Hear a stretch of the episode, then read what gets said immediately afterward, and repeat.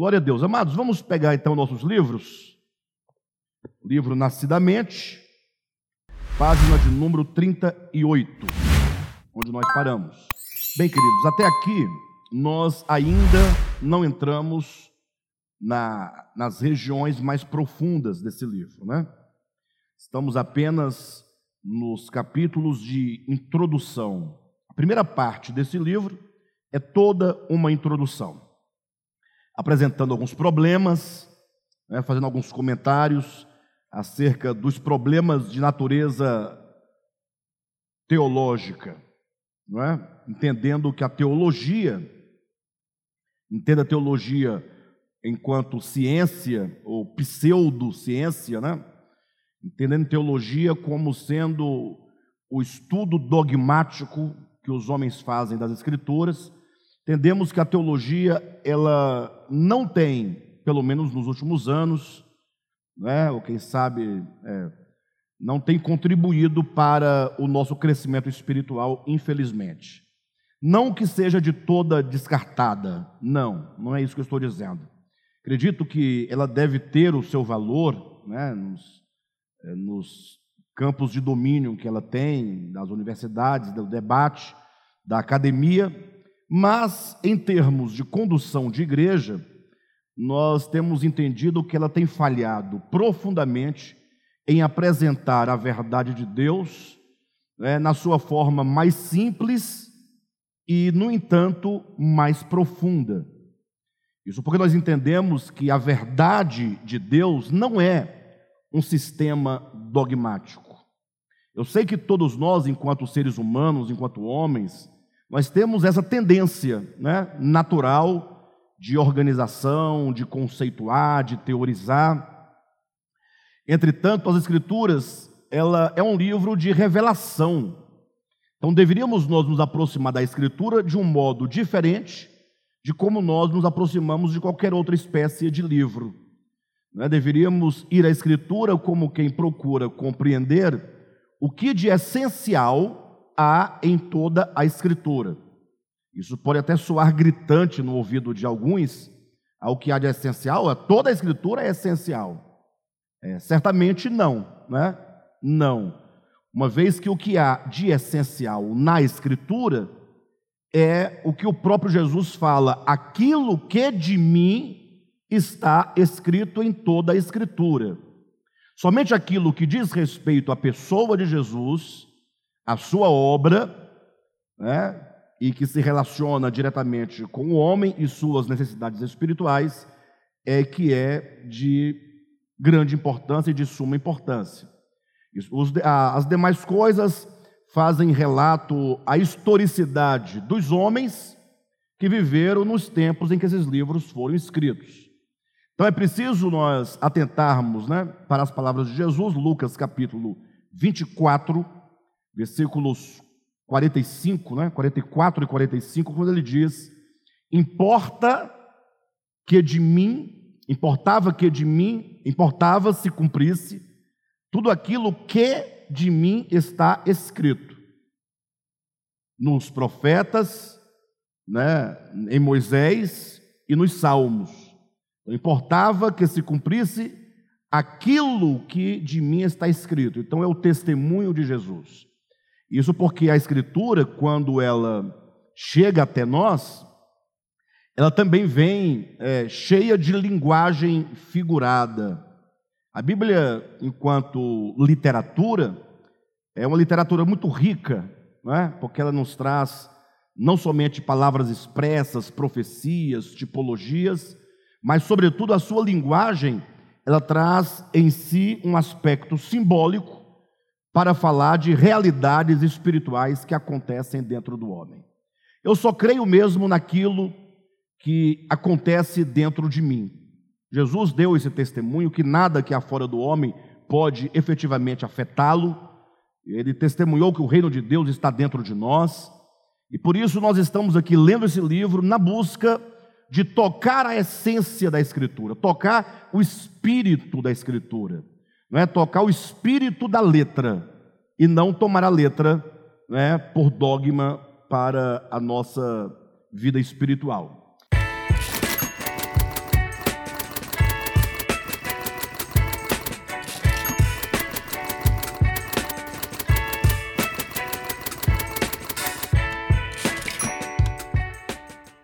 Então, ah, nas últimas, nos últimos encontros que nós tivemos, nós mencionávamos esse aspecto do valor simbólico de muitas eh, passagens, muitos trechos das Escrituras. Ou seja, nós cremos que, a despeito da natureza literária dos textos, as verdades bíblicas elas vêm encapsuladas dentro de contextos e de enredos muito simbólicos, né? E que somente nós abrindo esse embrulho do simbólico é que nós vamos compreender as verdades bíblicas na sua mais íntima essência, tá bom? Então, seguindo nesse sentido, página 38, depois dessas três estrelinhas que tem aí, diz assim: Tão logo o Cristo de Deus entra no mundo e começa o seu ministério, se depara ele com um mundo religioso e estranho. Eu queria que vocês é, é, lessem comigo, como vocês estão fazendo, mas que vocês penetrassem a história juntamente comigo. Permita que o seu pensamento é, consiga desenhar, visualizar o que está sendo dito. Então, logo o Cristo de Deus entra no mundo, ele se faz carne, ele entra no mundo pelo menos três vezes, vamos colocar assim. Cristo entra no mundo da sua encarnação, ele entra no mundo na sua ressurreição, mas também ele entra no mundo no sentido pragmático, quando ele começa o seu ministério.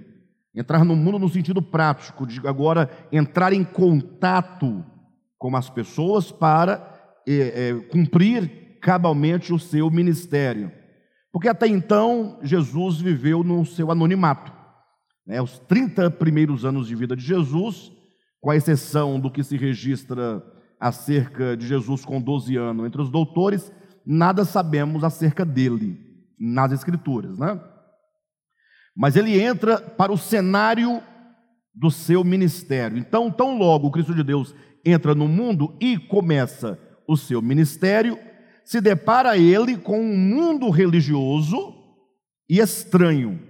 Esse mundo religioso não é o um mundo religioso do paganismo e nem de qualquer outro tipo de religião antiga, né? como budismo e, e outros, outras religiões semelhantes. Mas o mundo religioso a que se refere aqui, e que é estranho, é o judaísmo.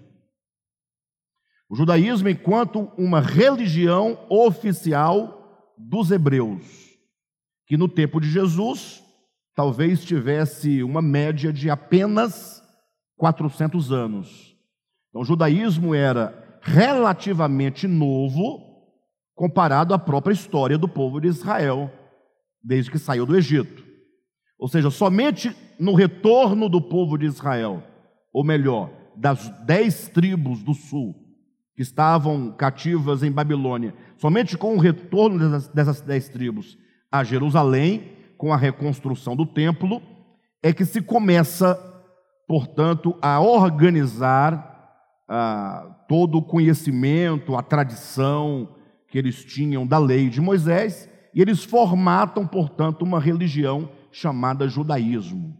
É importante notar que não havia judaísmo antes do cativeiro babilônico.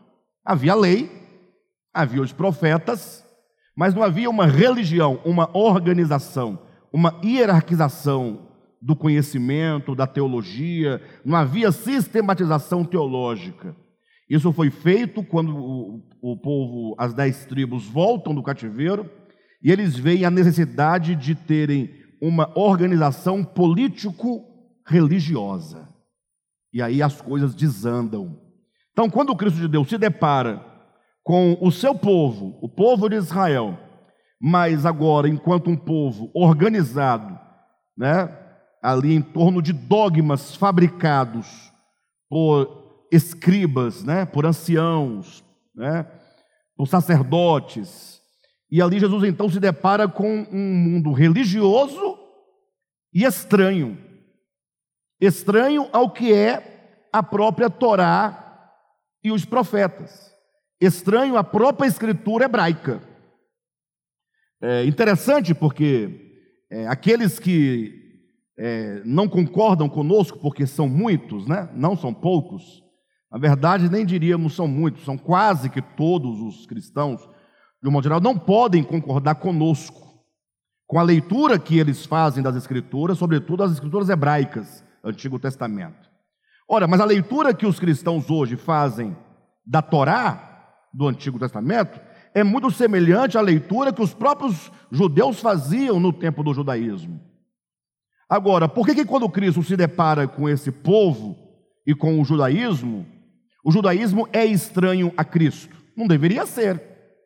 Então veja, não há nenhum problema com a lei e os profetas. Nenhum, absolutamente, e de nenhuma natureza. A Torá e os profetas, ou a Bíblia hebraica, elas são exatamente o que deveriam ser, sem tirar e nem colocar os aspectos humanos, históricos sendo mostrados, mas a revelação de Cristo perpassando, não é? Eh, por todo o Antigo Testamento. Então não há problema com o Antigo Testamento. O problema está na leitura e na interpretação que foi feita, foram feitas da Torá e dos profetas e dos salmos. A questão da leitura e da interpretação é uma questão muito séria. Se você consegue dar um tom ao que você lê a partir dos seus próprios paradigmas, ou a partir dos seus próprios preconceitos, ou a partir dos seus próprios achismos, você consegue, aos olhos de outros leitores, ao manipular a leitura, você consegue dar um outro sentido ao texto. Então isso é muito perigoso. Então nós estamos começando a demonstrar como que a leitura que se fazia no tempo de Jesus, da lei dos profetas, é, era uma leitura equivocada. Vamos tentar demonstrar isso aqui neste livro. Então veja, então logo o Cristo de Deus entra no mundo e começa seu ministério, se depara ele com um mundo religioso estranho. O templo, as festas anuais, os ritos, os sábados, os sacrifícios. Alguém pode falar assim, mas o que, que há de estranho nisso? Tudo isso está lá no Antigo Testamento. O que é de estranho? Porque que depois de estranho, dois pontos, segue aí a enumeração do que chamamos de estranho. O templo, as festas anuais, os ritos, os sábados, sacrifícios. Sigamos. Embora tudo isso estivesse de acordo com a lei de Moisés, Cristo lhes falava de um modo tão diferente, dando sentido espiritual a tudo o que em si mesmo não tinha significado, que logo pensaram que Jesus ensinava nova doutrina. Então imagine só, todos os judeus lá diante do templo, dos sacrifícios, das festas, dos dogmas, dos costumes, né, de todas as, as leis que eram em média 613, 613 mandamentos desenvolvidos a partir do Decálogo e do livro de Levítico, Todo mundo praticando, verificando na escritura, estava tudo escrito, estava tudo certo. Aí vem Jesus, aparece Jesus, ele entra no mundo e ele começa então a pregar. Pregar o quê? A lei e os profetas. Não outra coisa. Não tinha outra Bíblia a ser pregada. Só que ele falava num tom diferente. Ele trazia uma aplicação diferente. Ele trazia um sentido orgânico da coisa. Você imagine só, se hoje você falar que o dízimo da lei de Moisés não é aplicável à igreja do Novo Testamento, você já cria um problema entre os cristãos, não cria? Você cria um debate. Agora imagine Jesus chegar lá no meio do povo judeu, que vivia sob a antiga aliança, que eram os herdeiros da lei de Moisés, Jesus falar: olha, vocês estão sendo é, é, muito eh, vocês estão sendo muito primorosos na prática do dízimo, dando o dízimo do endro, do cominho, da hortelã, mas vocês estão deixando escapar o que há de mais importante da lei. Ele faz uma crítica severa entre a prática da lei meramente externa e o espírito da lei. Entendam isso em nome de Jesus, porque talvez esse também seja um dos nossos erros e quando eu falo nossos, é devap. Tá bom? Vamos tentar entender isso. Ora, se eles praticavam a lei com o preciosismo de tomar o cuidado de não vacilar no dízimo do endro, do cominho, da hortelã, significava que eles eram, é, praticavam a lei com muita precisão. O que, que significa o endro, o cominho e a hortelã? Por que Jesus cita esses três elementos? Ora, porque tem o dízimo da vaca. A vaca já é um animal grande, expressivo, né? Tinha o dízimo de todas as lavouras, de tudo que ele, todas as crias, todo o gado que eles tinham, das terras, de tudo que eles possuíam. Porém, eles chegavam ao absurdo ou ao cúmulo, podemos dizer, de ser meticuloso nos mínimos detalhes. Dar o dízimo do endro, do cominho e da hortelã é ser meticuloso. Né? Seria mais ou menos, hoje em dia, alguém que dar o dízimo, usar o, o princípio, ou usar a, a é, falar assim, nós devemos dar o dízimo não do líquido que ganhamos, mas do bruto. É ser meticuloso. Havia um irmão no nosso ministério que ele costumava dar o dízimo, né? E só que é por vontade própria, coisa da cabeça dele, particularidade dele, e é louvável porque se é de boa vontade, se é pessoal, amém, não é? O que nós não fazemos é obrigar ninguém a fazer isso. Só que ele só ofertava com cheque, só em cheque. E aí eu achava estranho, né? Porque o cheque, né? É, até porque nós do ministério nunca usamos o envelope com o nome da pessoa escrita. Nunca pedimos que a pessoa fizesse isso, ainda que alguns façam. Não há problema em fazer isso, se a pessoa assim quer e consente.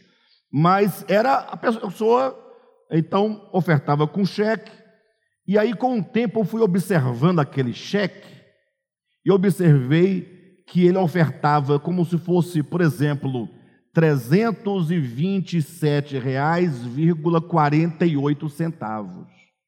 Aí um dia, numa oportunidade, eu tinha intimidade com essa pessoa, eu perguntei para ele o motivo, ele falou, não, é porque eu, eu, eu dou o dízimo do bruto. Então, eu calculo 10%, então vai até os centavinhos, o, o mínimo que for eu dou, eu não deixo escapar nem um centavo.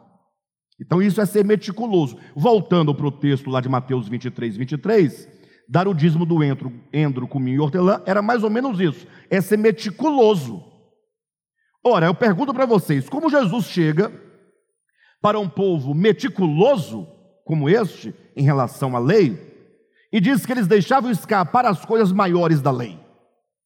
Não faz sentido. Parece haver o quê? Uma contradição, uma falta de lógica no pensamento de Jesus. Daí alguém perguntar, mas Quais são as coisas mais importantes que estão escapando? Aí Jesus cita três, que você não vai encontrar na forma de mandamento: a fé, a misericórdia e a justiça. Onde é que estão esses mandamentos? Não há. Há uma série de mandamentos, mas não há o um mandamento é, honra pai e tua mãe, seja misericordioso. Não, não tem esse mandamento, exatamente nesse sentido. Logo, Jesus nos leva a perceber algo, que a despeito de toda formalidade e exterioridade da lei, a lei carrega consigo um princípio vital, carrega uma substância, uma essência, que é o princípio do fazer, que é o princípio do realizar. Ou seja, não devemos nós realizar nada pelo realizar. Ou seja, tudo que nós realizamos tem uma raiz no coração. Exemplo, Jesus falou, é, ele, ele condenou a forma como os fariseus oravam. Jesus não condena a oração, mas a forma como eles oravam. Ora, mas como você pode condenar alguém que ora? Ele fala, ora, o fato é que não é a oração que está sendo questionada, é que a raiz da oração pública no coração é, estava fulcrada no desejo de ser percebido, no desejo de ser visto. Então, quando você ora, que é uma coisa boa, mas você o faz publicamente para ser visto, logo a sua oração perdeu todo o seu significado. Então, a essência da oração está num coração humilde. Só ora quem é humilde. Falta de oração é orgulho pessoal. Então Jesus está atacando diretamente o problema dessa raiz de todas as nossas ações. Então de nada vale alguém realizar todo o cumprimento exterior positivado de uma lei se não estiver de acordo com o espírito da lei. Ou seja, eles deveriam não estar é, atentos somente ao ato de realizar a lei, mas deveriam estar preocupados no coração com a justiça. Ou seja, distribui, compartilha, doa, não para ser visto, não para ir para o céu, não para se livrar do inferno, não para ser abençoado por Deus, mas porque no coração existe um princípio de justiça e de misericórdia. Quem está entendendo? Por que, que muitas vezes os mandamentos para nós são tão pesados? Sobretudo aqueles que falam efetivamente né, do coração. Ora, porque trata com a nossa alma. Porque a exterioridade é fácil. Não é? Você chega num lugar, a pessoa fala: olha, para ir para o céu você não pode cantar a música da Xuxa. Você fala: ah, já não cantava mesmo? Está de bom tamanho. É, para ir para o céu você não pode usar batom. É, eu usava, mas se é, o pagamento é só esse, dá para pagar. Né? Você não pode, por exemplo, é, ir a um, a um, restaurante que tem uma música ao vivo, e, porque lá é, é o mundo lá. Ah, tá bom, eu vou aproveitar e vou economizar dinheiro. Né? Mas quando fala do coração, onde a ação não é vista, onde o tratamento é com a alma, aí a coisa complica. Então Jesus, ele está dizendo: olha, vocês estão atentos à exterioridade da lei, em outras palavras, ao aspecto teórico, doutrinal, formal da Bíblia hebraica e tem deixado escapar o espírito da palavra. O espírito que é o que vai fazer toda a diferença. É o mesmo que Paulo diz em 2 Coríntios capítulo 3, quando afirma a letra mata, mas o espírito vivifica. Então Jesus chega diante do povo de Israel e começa a pregar e aquilo vai criando uma dissonância no ouvido dos seus ouvintes imediatos, não é? Vai criando uma situação a tal ponto de os judeus acharem que Jesus portava uma outra mensagem. Chegaram a pensar que Jesus Cristo ele trazia uma nova doutrina, uma doutrina estranha, não é? Então é isso que nós estamos aqui dizendo. Ainda na página 38, embora tudo estivesse de acordo com a lei de Moisés, Cristo lhes, dava, lhes falava de um modo tão diferente dando um sentido espiritual a tudo o que em si mesmo não tinha significado, que logo pensaram que Jesus ensinava nova doutrina. Os líderes de Israel consideravam que Cristo estava a destruir a lei e os profetas. Por isso, aonde Cristo chegava, no meio religioso, um conflito se deflagrava. Leia os evangelhos com atenção, você verá que Jesus nunca saía de um contexto religioso judaizante sem que um problema ocorresse. Problema de compreensão entre os judeus e o próprio Cristo. Ora, não nos parece que deveria acontecer exatamente o oposto disso? Olhe para mim. O povo hebreu tinha a Bíblia hebraica. Se o sentido literal de todo o texto era o sentido que Deus queria de fato imprimir, perfeito? Então, o Cristo de Deus, enviado por Deus, deveria falar: vocês estão certos. Não deveria haver conflito. Ora, onde o conflito? Exatamente. O conflito estava no modo como Jesus olhava a Escritura e no modo como os hebreus olhavam a Escritura. Imagine só que situação.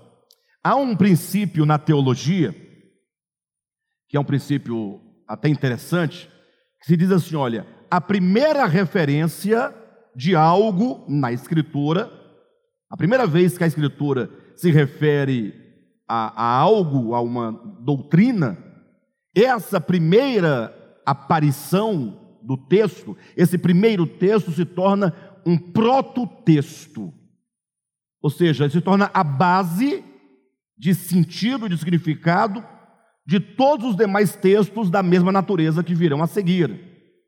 Né? Seria no direito o caput, né? o caput, que vai ser a, a, o texto basal a partir do qual se desdobra e se desenvolvem os artigos e as alíneas e etc. Perfeito?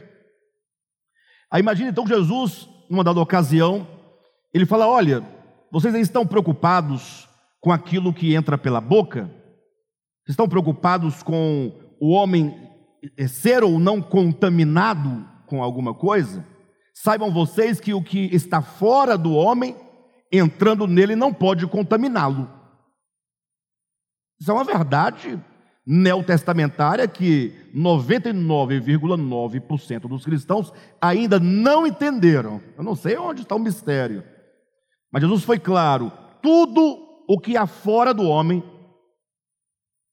entrando nele, não pode contaminá-lo. Ou seja, o que, é, é, o que pode contaminar o homem é somente aquilo que entra no coração, no espírito. O que significa que a pureza que Deus está nos pedindo e nos falando é pureza de coração, de consciência. Ao passo que a pureza que os homens estão ensinando é pureza de alimentos, é pureza de comida e bebida. Ora, mas quando Jesus fala isso, os judeus devem ter pensado: poxa, esse camarada está louco. Porque se buscarmos o proto-texto que fala sobre a contaminação, sobre o problema do pecado, nós vemos uma mulher tirando um fruto de uma árvore, portanto, lhe é externo, e entrando nela contamina. E agora? Não há um problema aqui? Então, enquanto o texto bíblico diz, ou se você perguntasse, né? Nós estamos aprendendo no curso de leitura que sempre que você lê um texto, todo texto é uma resposta, ou são respostas, né? A, a, a indagações, a problemas. E se porventura o texto não trouxer nenhuma pergunta, que você faça o texto perguntar. Então, se você olhar para Gênesis 3 e perguntar como que a mulher e também o homem, Adão, né, se contaminaram com o pecado. Qual foi a via de contaminação do pecado? O que, que o texto te responde? Ora, eles se contaminam quando tomam o fruto de uma árvore proibida. Então, olha só, a, a, o quadro, né?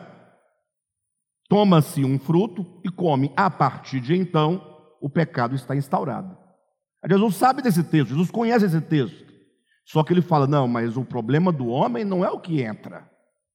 Ah, então o problema não é o fruto que o homem comeu. É porque o fruto entrou. Ou não entrou? Então, é, de todo modo, é, alguém pode dizer assim: não, mas é, podemos entender que o pecado nasce no coração, por isso a mulher come do fruto. Ah, então, ainda que tivesse nascido, se não tivesse comido, né, haveria pecado sem comer do fruto? Aí começa a criar um problema para a teologia. Não, não, não, aí tem que comer o fruto, afinal, se não tivesse comido, não teria desobedecido. É, mas se o pecado acontece antes da desobediência, não há desobediência absoluta porque não houve ação, não é? Não houve fato, como pode ser? De todo modo, Jesus, quando fala que o pecado, aí ele fala, o pecado procede de dentro do homem e não de fora, ele está trazendo uma outra leitura acerca do proto-texto que trata do pecado. Primeiro texto, Gênesis capítulo 3. Perfeito? Quem está entendendo? Então nós estamos trazendo a seguinte indagação: Ora, não nos parece que deveria acontecer exatamente o oposto? Reflita. Se Cristo chega ao templo ou à sinagoga, onde se encontram os representantes de Moisés, não deveria haver harmonia entre eles, uma vez que Cristo é o Messias prometido, conforme consta em toda a Bíblia hebraica? Não deveriam encaixar-se perfeitamente as profecias e o cumprimento profético?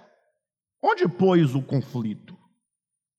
É? Os judeus tinham a leitura literal das Escrituras, mas o Messias não se encaixava, não tinha harmonia. É? Outra vez, naquela situação do campo de das espigas, né? Que Jesus passando por uma seara, seus discípulos é, é, em pleno dia de sábado, imagino umas duas da tarde, três da tarde talvez, dia em todo sem comer nada, os discípulos puseram-se a colher espigas e Jesus nada disso, apenas consente. Ah, quando os, os fariseus, escribas, aquela turma toda viram isso, foram questionar a Jesus. Por que, que teus discípulos fazem o que não é lícito fazer em dia de sábado? Eu lá, como espectador, né, ou em casa mesmo vendo um filme, daria ali uma pausa na imagem antes de prosseguir, e eu me perguntaria: eu, será que Jesus não está errado? Imagine, em dia de sábado, Jesus passando no meio de uma seara com seus discípulos, seus discípulos puseram-se a colher espigas em dia de sábado. Daí os líderes religiosos chegaram a Jesus e falaram assim: Olha, por que, que teus discípulos fazem o que não é lícito fazer em dia de sábado? Ou será que os fariseus estavam errados? Como tirar a dúvida? Como resolver essa questão?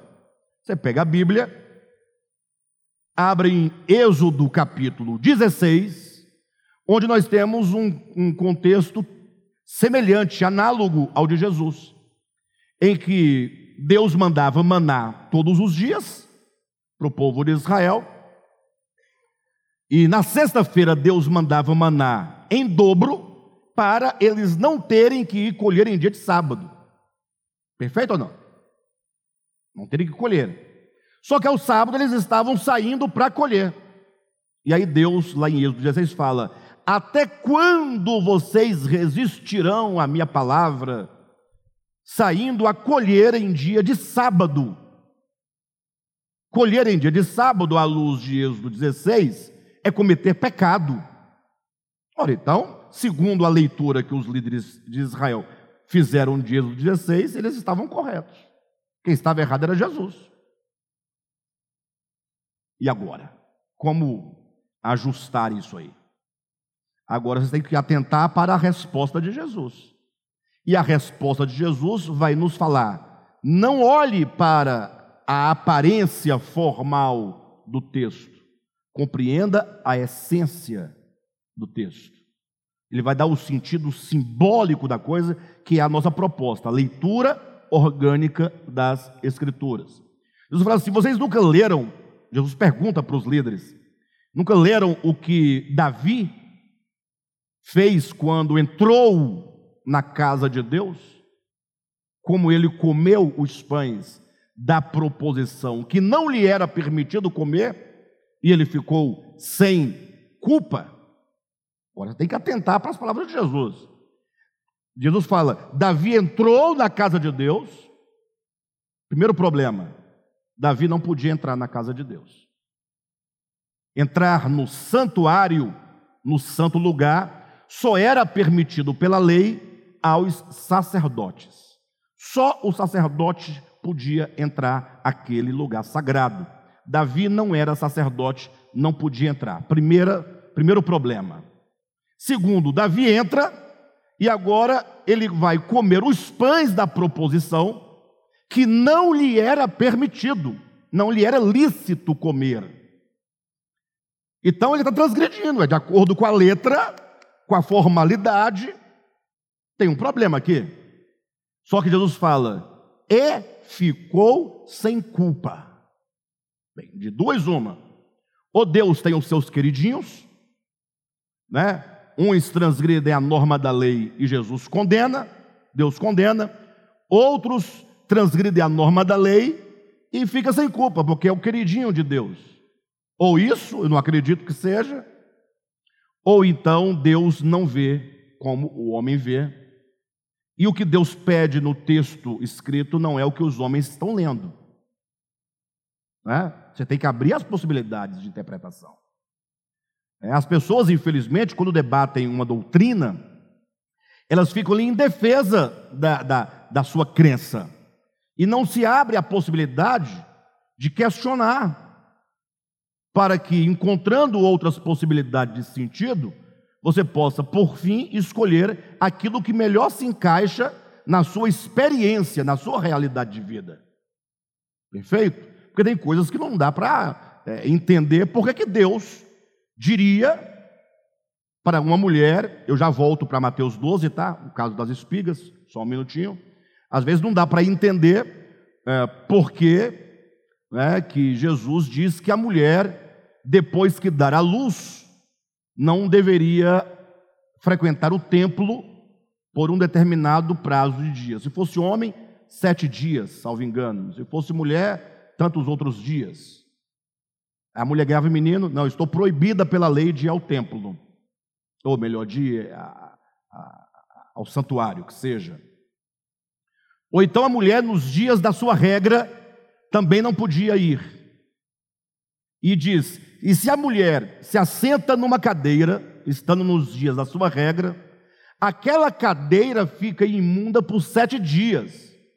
E se durante os sete dias alguém se assentar depois da mulher, também a pessoa ficará imunda por sete dias. Aí, aí os doutores de teologia, os mais profundos, os mais profícuos, Dizem, não, é porque Deus, na sua sabedoria, via que naquele tempo as pessoas eh, veio de uma, uh, de uma, de uma cultura de escrava, e então não tinha costumes de higiene, então é, querendo a saúde do povo, então Deus estabeleceu a, ali a, a circuncisão como uma questão de saúde, tudo era questão de saúde para eles. Parece uma boa resposta. Só que lá na frente Deus vai dizer, é, Deus vai dizer, olha, quando você constru, é, é, semear né, no seu campo, você não pode semear dois tipos de semente diferentes. Aí a saúde vai para onde aqui? Porque também não tem lógica. Quem está me entendendo? Não tem lógica se você lê o texto na sua estrutura literal. Por que, que Deus estaria, o dono do universo, criador de tudo, Está preocupado se o camarada semeou um tipo só de semente ou dois tipos de sementes? Uai, mas. Imagina sou o eterno, todo-poderoso, incriado, Deus que é espírito, preocupado se o Aldair é, plantou é, no seu solo uma semente de alface e uma de coentro. É uma preocupação que não dá para entender. Por isso que nós devemos ler buscando, existe aqui algo que está por detrás dessa literalidade. Nós temos que cavar. É possível encontrar. É? De sorte que a Bíblia também vai dizer, voltando para a regra da mulher, que todo fluxo do homem ou da mulher lhe tornava, lhe deixava imundo por um determinado prazo de dias. A pessoa fica preocupado com o fluxo. Ora, se Jesus disse que nada né, exterior ao homem pode contaminar, como é que alguém toca numa cadeira e fica imundo? Porque o outro sentou. Tem sentido para vocês isso? Agora, quando você entende, puxa, quando Jesus, quando lá no texto diz que todo fluxo que sai do homem ou da mulher torna ele e as coisas imundas, Estaria dizendo tudo que procede do coração do homem, que vem de dentro do homem, é perverso, é maligno. Aí sim, o fluxo ou os fluxos ganham uma dimensão espiritual. Não é mais o fluxo enquanto fluxo, é o que ele agora significa. Quem está me entendendo? E assim você lê todo o Antigo Testamento e você fala: puxa, como há sabedoria nesse livro. Não é possível que algum homem natural em si mesmo, de si mesmo, escrevesse coisas tão grandes, tão verdadeiras, coisas tão atemporais que aplicadas em qualquer tempo, tem ainda o seu sentido primário e nada se perde, tudo é muito maravilhoso. Ora, se lido a letra pela letra, você vai ficar lidando com porco, com fluxo, com é, que mais? Com gafanhoto, com com com sábado, com roupa, com tecido, com semente. Aí para você hoje fala assim, mas para mim não tem, não faz nenhum mínimo sentido isso aí. Bem, de todo modo, vamos seguindo. Espero que vocês estejam entendendo, né? Então veja, página 39, primeiro parágrafo em cima, ó. Ora, não nos parece que deveria acontecer exatamente o oposto disso? Reflita. Se Cristo chega ao templo ou à sinagoga, onde se encontram os representantes de Moisés, não deveria haver ali harmonia entre eles, uma vez que o Cristo e o Messias prometido, conforme consta em toda a Bíblia hebraica? Ou seja, o Messias e o Cristo, o Messias e, e, e os textos bíblicos não deveriam dizer uma coisa só? Mas havia os conflitos, os contrastes. Então, voltando a Mateus capítulo 12, Jesus fala: ora, Moisés, é, Davi entrou no templo, comeu os pães e ficou sem culpa. Em seguida, ele dá um outro exemplo, e ele diz: semelhantemente, os sacerdotes violam, a palavra que Jesus usa é violam o sábado quando oferecem ali os sacrifícios e ficam sem culpa. Então, para nós podermos entender o texto, vamos colocar passo a passo. Qual que é o problema? Ah, não, o problema do texto. Os discípulos de Jesus colhem em dia de sábado. O texto bíblico de Êxodo 16 diz que não pode colher. Esse é o problema. Agora vamos à solução.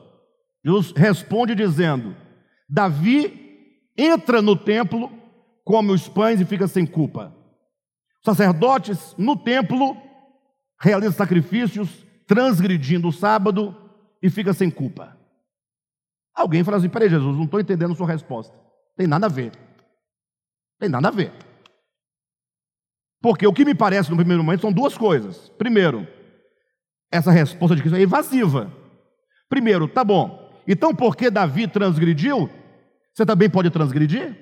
Será que a transgressão dos sacerdotes me dá o direito de transgredir? Não. Você não pode resolver o problema de uma transgressão com outra transgressão. Eu não posso justificar a transgressão dos discípulos citando outra transgressão. Não posso, porque aí a transgressão com transgressão aumenta a transgressão. Então essa resposta não está clara. Esse é o primeiro ponto. Segundo ponto, o que, que tem a ver o pão da proposição e o sacrifício realizado pelo sacerdote com colheita de sábado. Tudo bem, se fosse só o pão da proposição, diria, não, é, tudo é comida.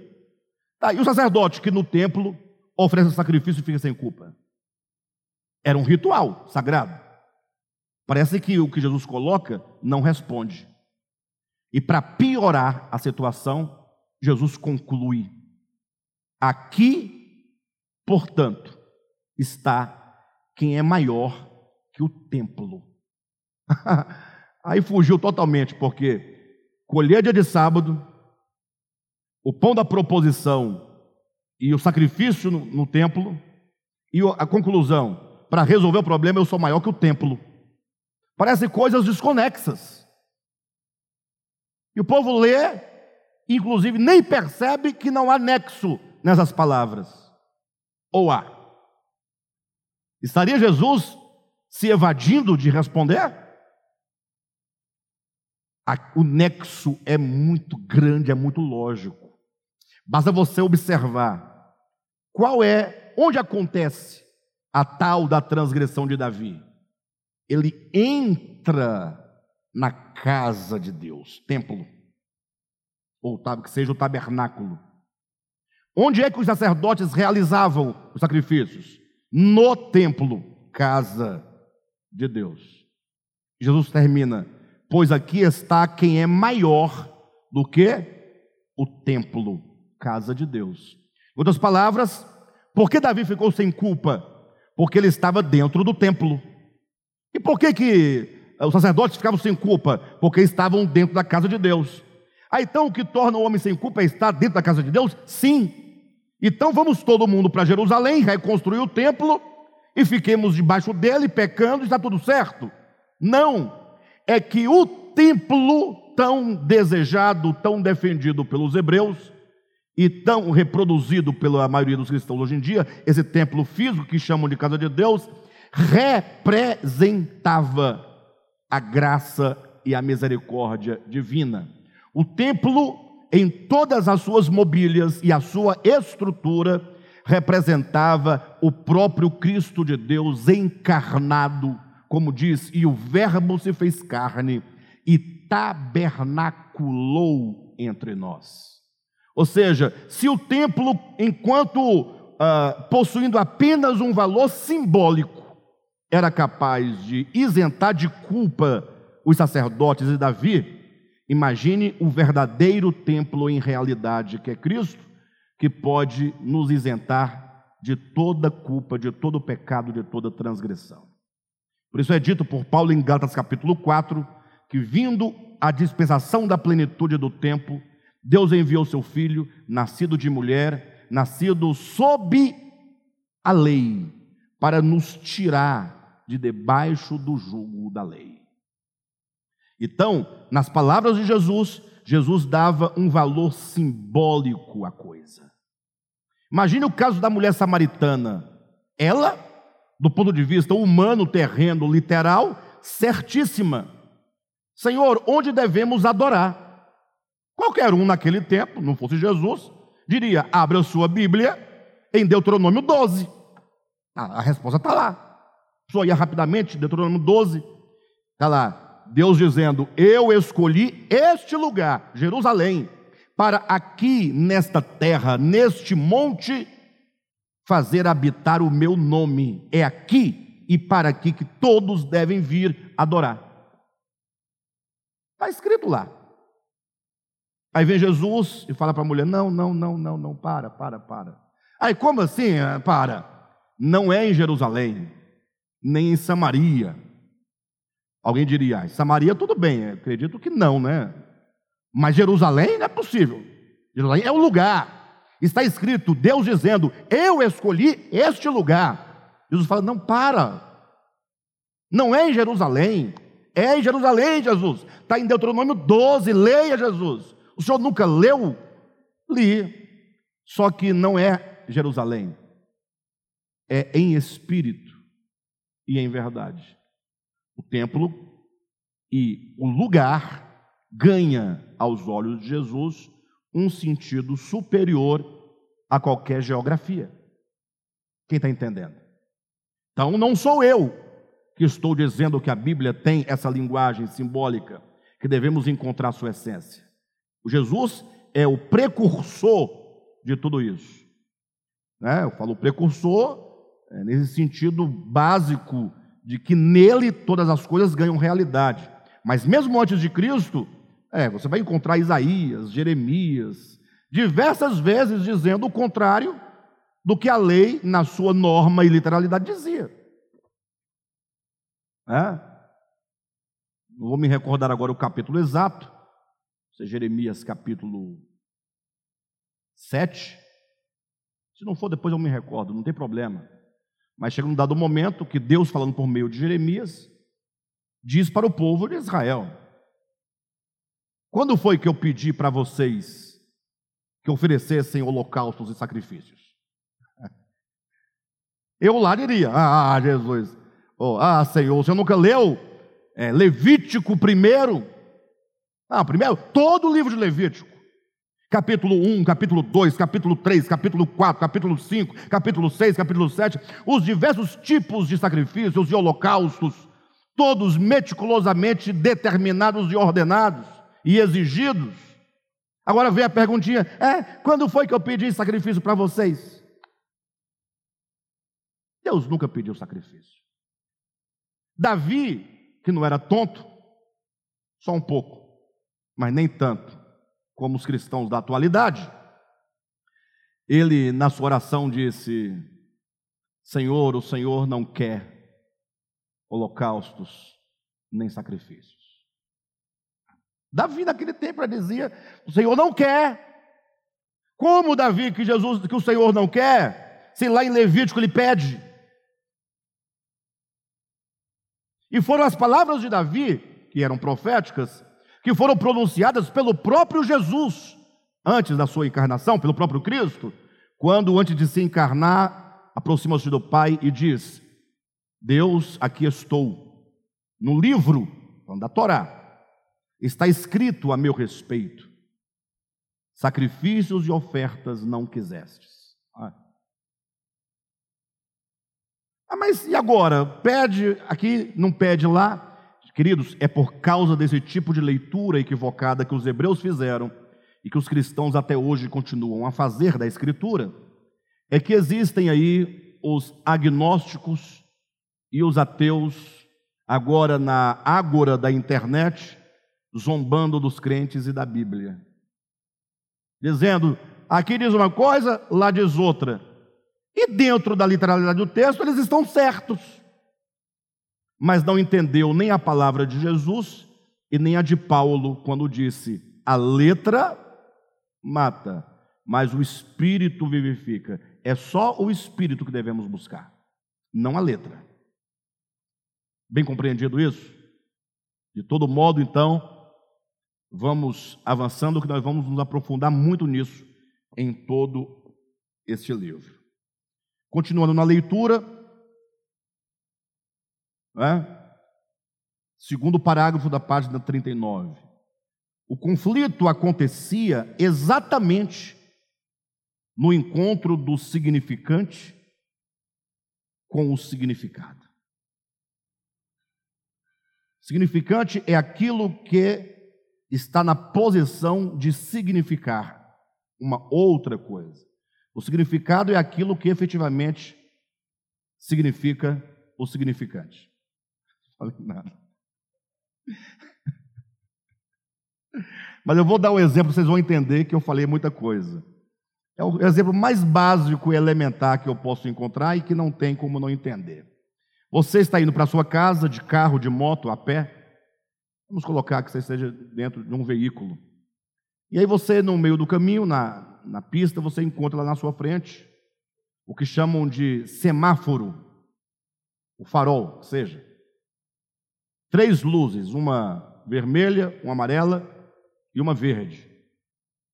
Havendo uma criança de três, quatro anos dentro do carro, cinco anos, ela vai falar assim: Puxa, mas que luzes bonitinhas, são lindas essas luzes. Vai achar interessante de noite, tudo escuro, aquela luz acesa, um apaga, acende outro. Né?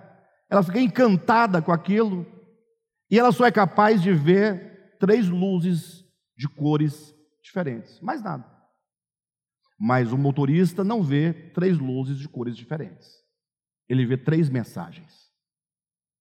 Se está vermelho, ele sabe, ele não, ele não lê vermelho, ele lê eu tenho que parar.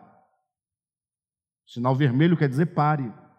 Sinal vermelho não quer dizer sinal vermelho. Sinal vermelho quer dizer pare. A luz vermelha é o significante. A mensagem pare é o significado. Claro? Ou se a, a luz amarela acende, qual é? Que, que é o recado? Acelere. É isso? Não. Ah, opa, atenção. Tira o pé do acelerador vê a situação, melhor você parar, porque a coisa vai ficar vermelha para você. Ou se tiver verde, siga. Então, as luzes em si, na sua concretude, na sua materialidade, na sua literalidade, são luzes, mas no seu significado, e o que, que importa? Não é o significado? E se as cores fossem outras? Não importa, o que importa é o que significa. Perfeito? No caso, o semáforo com as luzes é a letra. É, no Japão diz que não tem verde, lá é azul.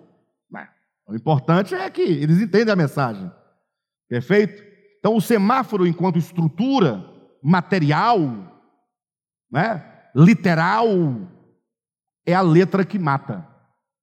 Porque se você não souber ler, você passa direto, vem um carro e você morre, ou você atropela alguém, ou acontece alguma coisa.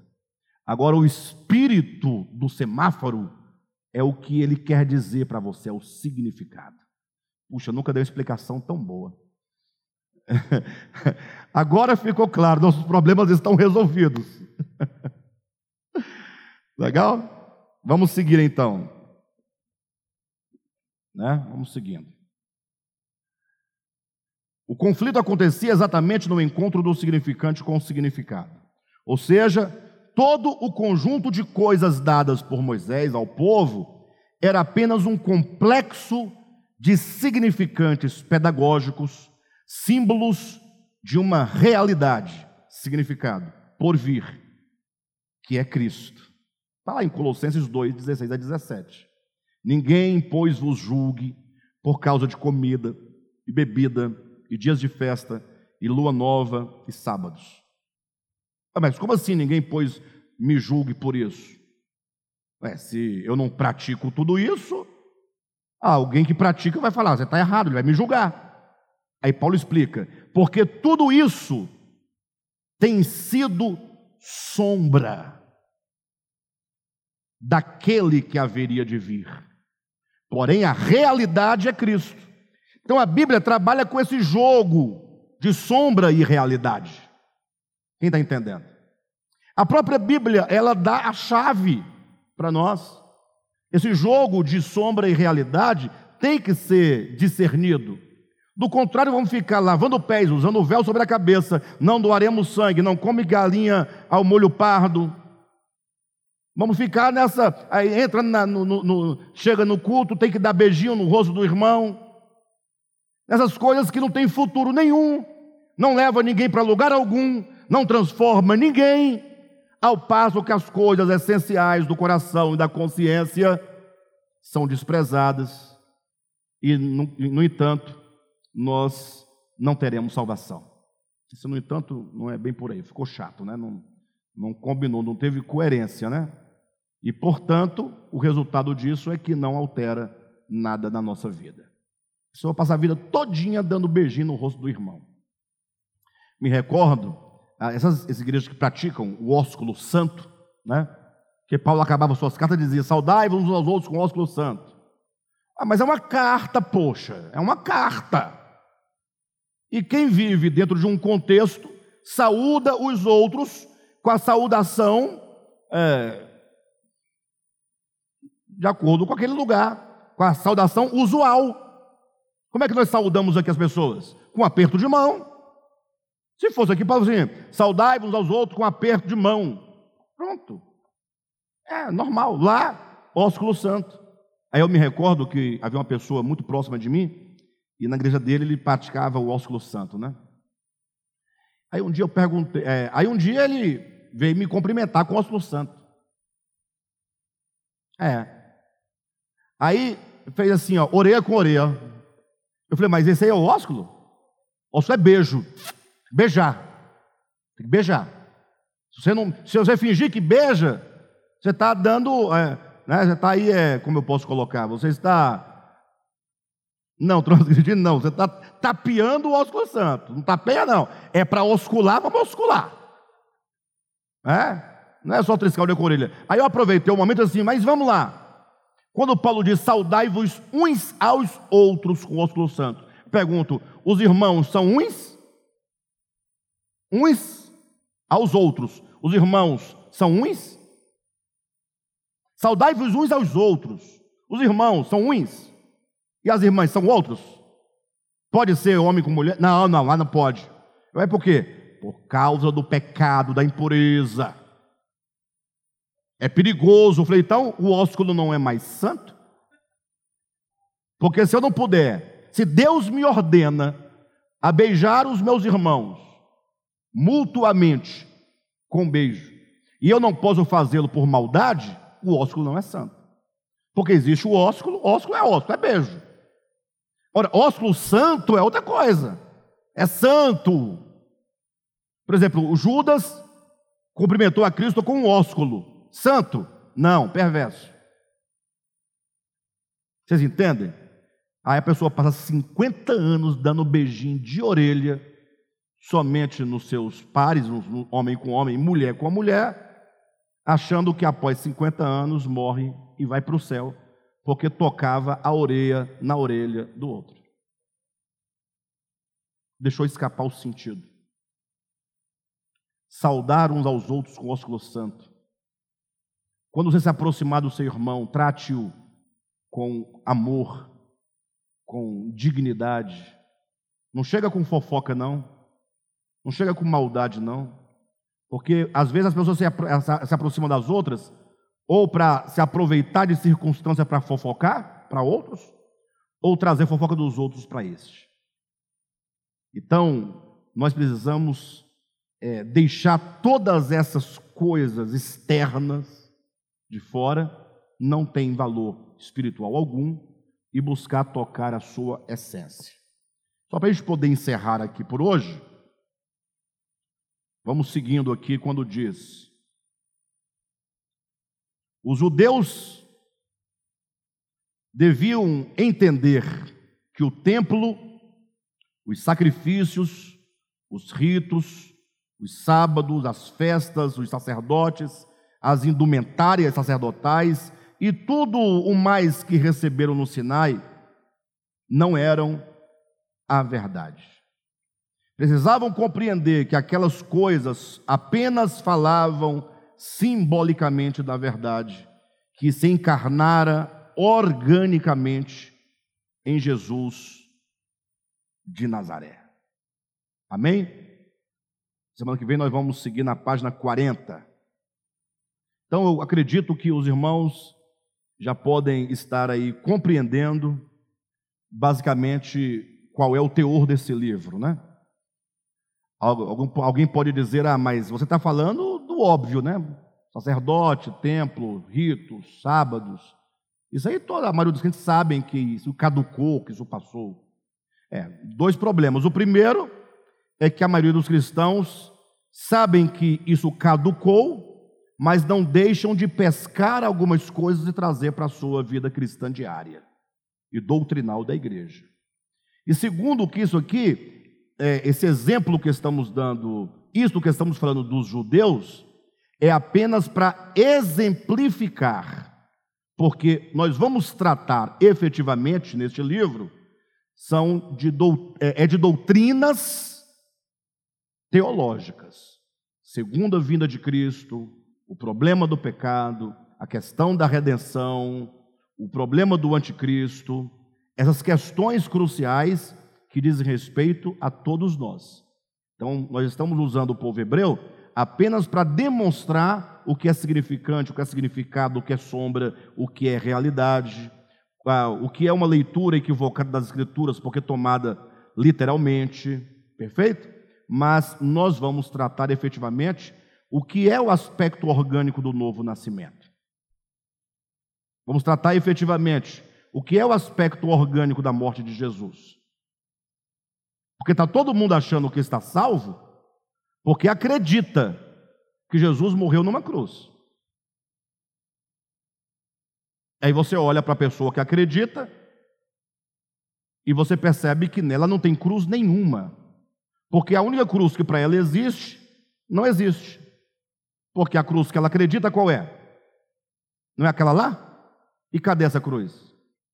Então, é uma coisa histórica que passou. E ela pensa: se eu acredito naquilo, resolvido meus problemas. Não, absolutamente. A cruz de Cristo, que de fato é, aconteceu, Cristo morreu na cruz efetivamente, mas a própria morte de Jesus, o próprio morrer físico de Jesus, o seu sangue derramado e a própria cruz, enquanto instrumento de martírio, são simbólicos. Aí ficou aí para você pensar e se desesperar. A própria morte de Jesus é simbólica? Sim. Foi apenas para simbolizar, mostrando historicamente a verdadeira morte do Cordeiro de Deus, para ninguém ir para casa desesperado, lembrando que o Cordeiro de Deus foi morto desde a fundação do mundo. E a morte histórica de Jesus só ganha pleno significado se você compreender que ela sinalizava a morte do Cristo do céu. Aí vocês vão ver o terreno pedregoso que nós vamos aventurar, nos aventurar, né? Tá bom, queridos?